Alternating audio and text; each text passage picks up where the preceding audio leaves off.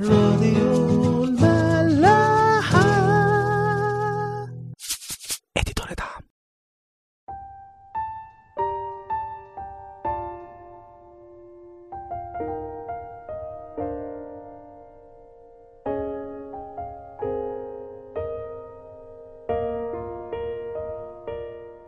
مساء الخير واهلا بيكم في حلقة جديدة من عيش وملح.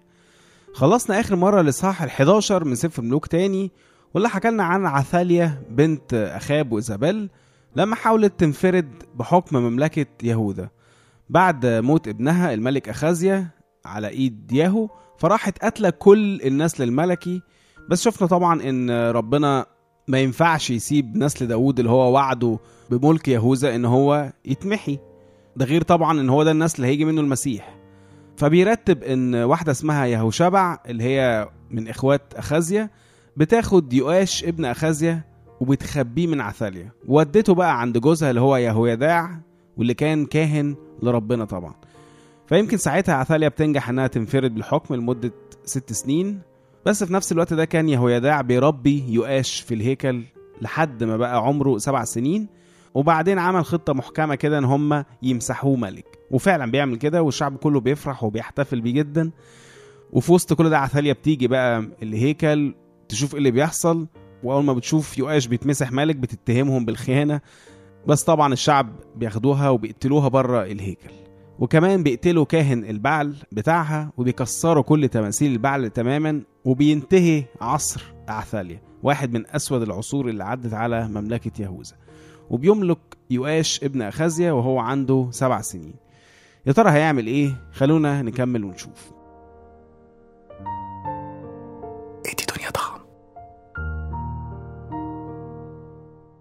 سفر ملوك تاني للصح ال 12 هو إحنا المفروض نقرأ منه بس إحنا هنقرأ من أخبار أيام تاني اللي هو السفر الموازي لملوك تاني. زي ما قلنا كتير إن هم فيهم نفس القصص والأحداث بس ساعات بتفاصيل زيادة هنا أو هنا. فهنقرأ مع بعض كده من سفر أخبار أيام تاني الاصحاح ال 24 كان يؤاش ابن سبع سنين حين ملك وملك أربعين سنة في أورشليم واسم أمه ضبية من بئر سبع وعمل يؤاش المستقيم في عيني الرب كل أيام يهويداع الكاهن. يعني ده زي تعليق كده على الماشي. ما ينفعش برضه نهمله بس هنشوف تفاصيله المرة اللي جاية. وهي إنه يؤاش كان ماشي كويس قوي بس مش طول أيامه هو طول أيام يهويداع الكاهن. يعني لحد ما مات يهويداع. طبعا هو الراجل اللي مربيه واللي خباه عنده من عتاليا اللي كانت عايزة تقتله. وكمان هو اللي رتب تنصيبه ملك في تحدي صريح لعثاليا فكل ده خلى يهويداع أبو يؤاش الروحي. والأبوة دي طلعت أحسن ما فيه. نكمل. واتخذ يهويداع له امرأتين فولد بنين وبنات وحدث بعد ذلك إنه كان في قلب يؤاش أن يجدد بيت الرب. فجمع الكهنة واللاويين وقال لهم اخرجوا إلى مدن يهوذا واجمعوا من جميع إسرائيل فضة لأجل ترميم بيت إلهكم من سنة إلى سنة. وبادروا أنتم إلى هذا الأمر. يؤاش كان عايز يجدد بيت ربنا اللي هو الهيكل فجمع الكهنة واللاويين قال لهم اخرجوا جمعوا فضة من كل إسرائيل عشان ترمموا الهيكل وكان عايزهم هم اللي يبادروا بالموضوع ده عشان ما يكونش هو بيتدخل يعني في شغلهم.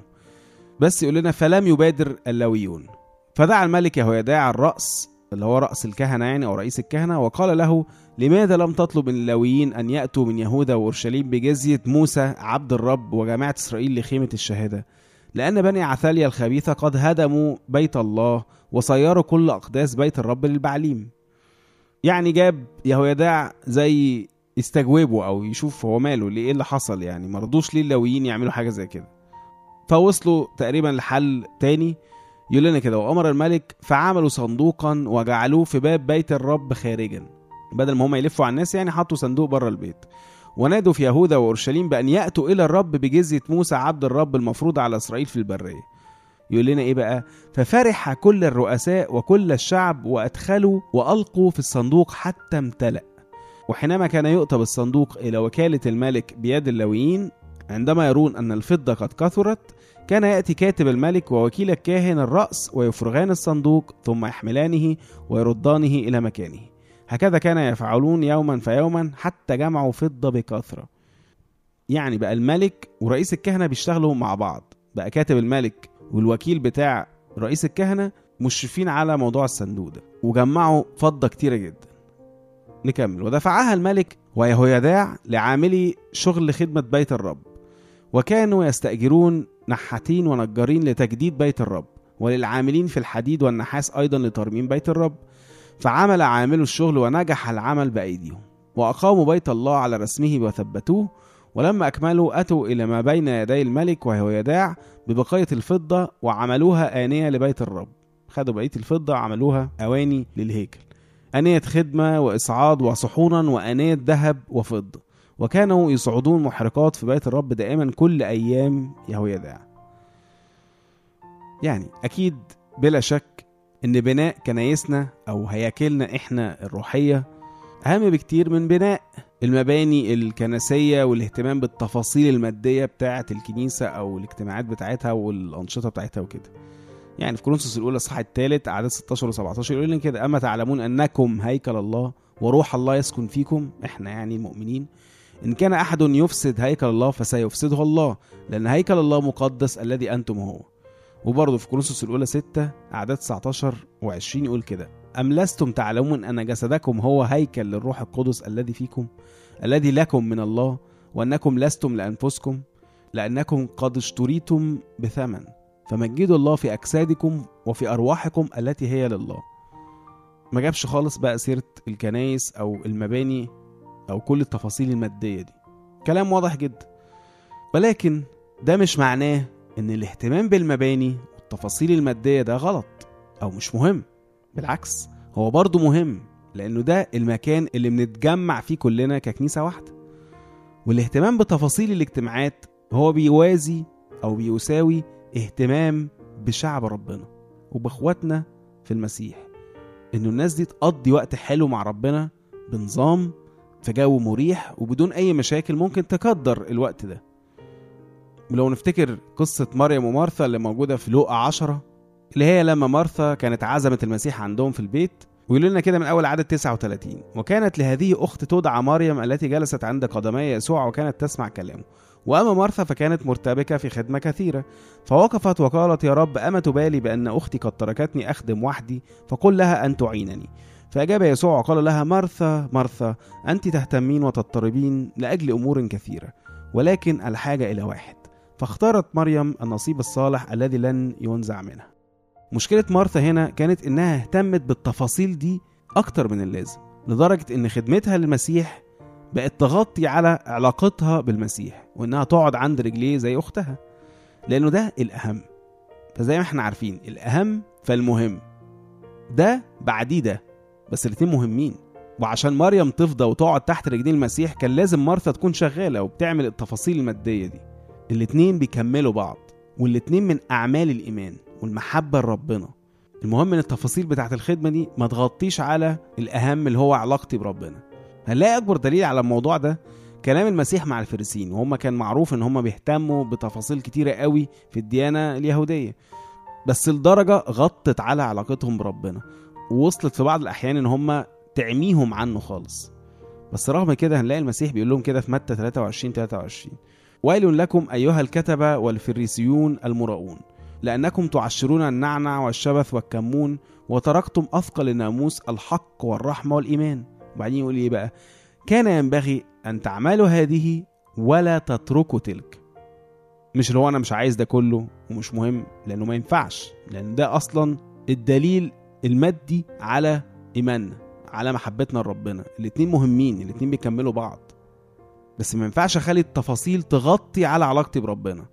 ولا برضو إني أهمل كل التفاصيل وأقول إنها مش مهمة والمهم هو القلب والنية والكلام ده. عشان التفاصيل المادية والحياتية دي كلها هي اللي بتبين الإيمان ده إنه حقيقي وإنه إيمان عامل مش إنه إيمان بالكلام وبس. أفسس 5 15 بولس يقول لنا كده فانظروا كيف تسلكون بالتدقيق لا كجهلاء بل كحكماء. والحكمة دي مش هتيجي غير من عند ربنا طبعا. الروح القدس هو الوحيد اللي هيعرف يخلينا نميز ما بين التفاصيل المطلوبة والتفاصيل اللي ملهاش لازمة. فدي دعوة لينا كلنا إننا نحط إيماننا في إيد ربنا عشان يكون إيماننا ده إيمان عامل إيمان مهتم ببيته وبولاده وبتفاصيل خدمة ولاده دي بالشكل اللي يخلي علاقتنا بربنا أعمق ويخلي علاقة ولاد ربنا بيه في أحسن شكل. يعني تخيل كده كأنك بتعمل أكلة فيها كل المكونات الغذائية السليمة كل حاجة تمام. بس ما اهتمتش إن أنت تعمل أكلة حلوة وتقدمها بشكل كويس ومقبول. إزاي الناس هتاكلها وتستفيد منها؟ اهتم بالتفاصيل المادية دي زي ما أنت عايز ربنا يهتم بتفاصيلك أنت كمان المادية. لأن كل حياتنا سواء روحية أو جسدية فهي ربنا. ما ينفعش إن إحنا نفصلهم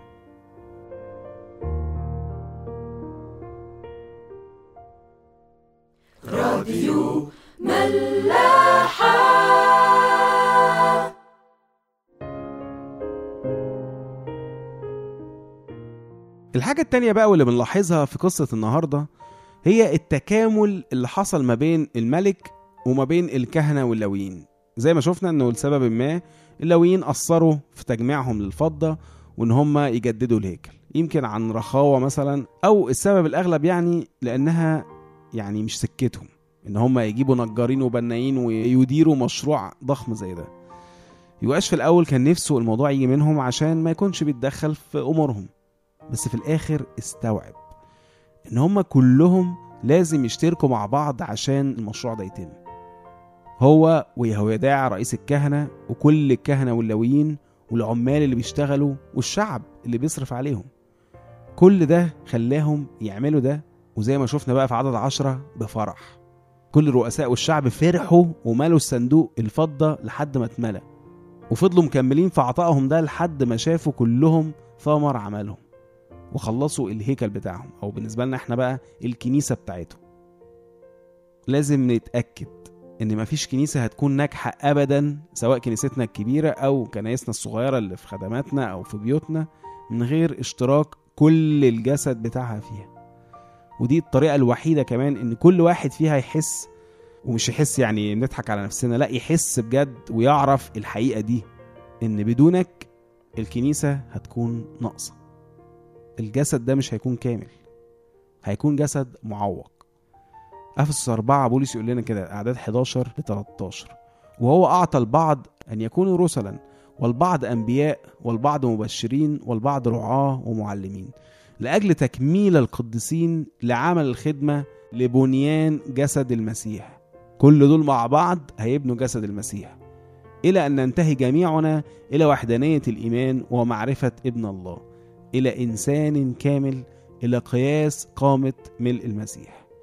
من غير بعض من غير كل واحد في الكنيسة دي أو في الجسد ده عمرنا ما هنوصل إلى قياس قامة ملء المسيح. نشوفكم الحلقة الجاية.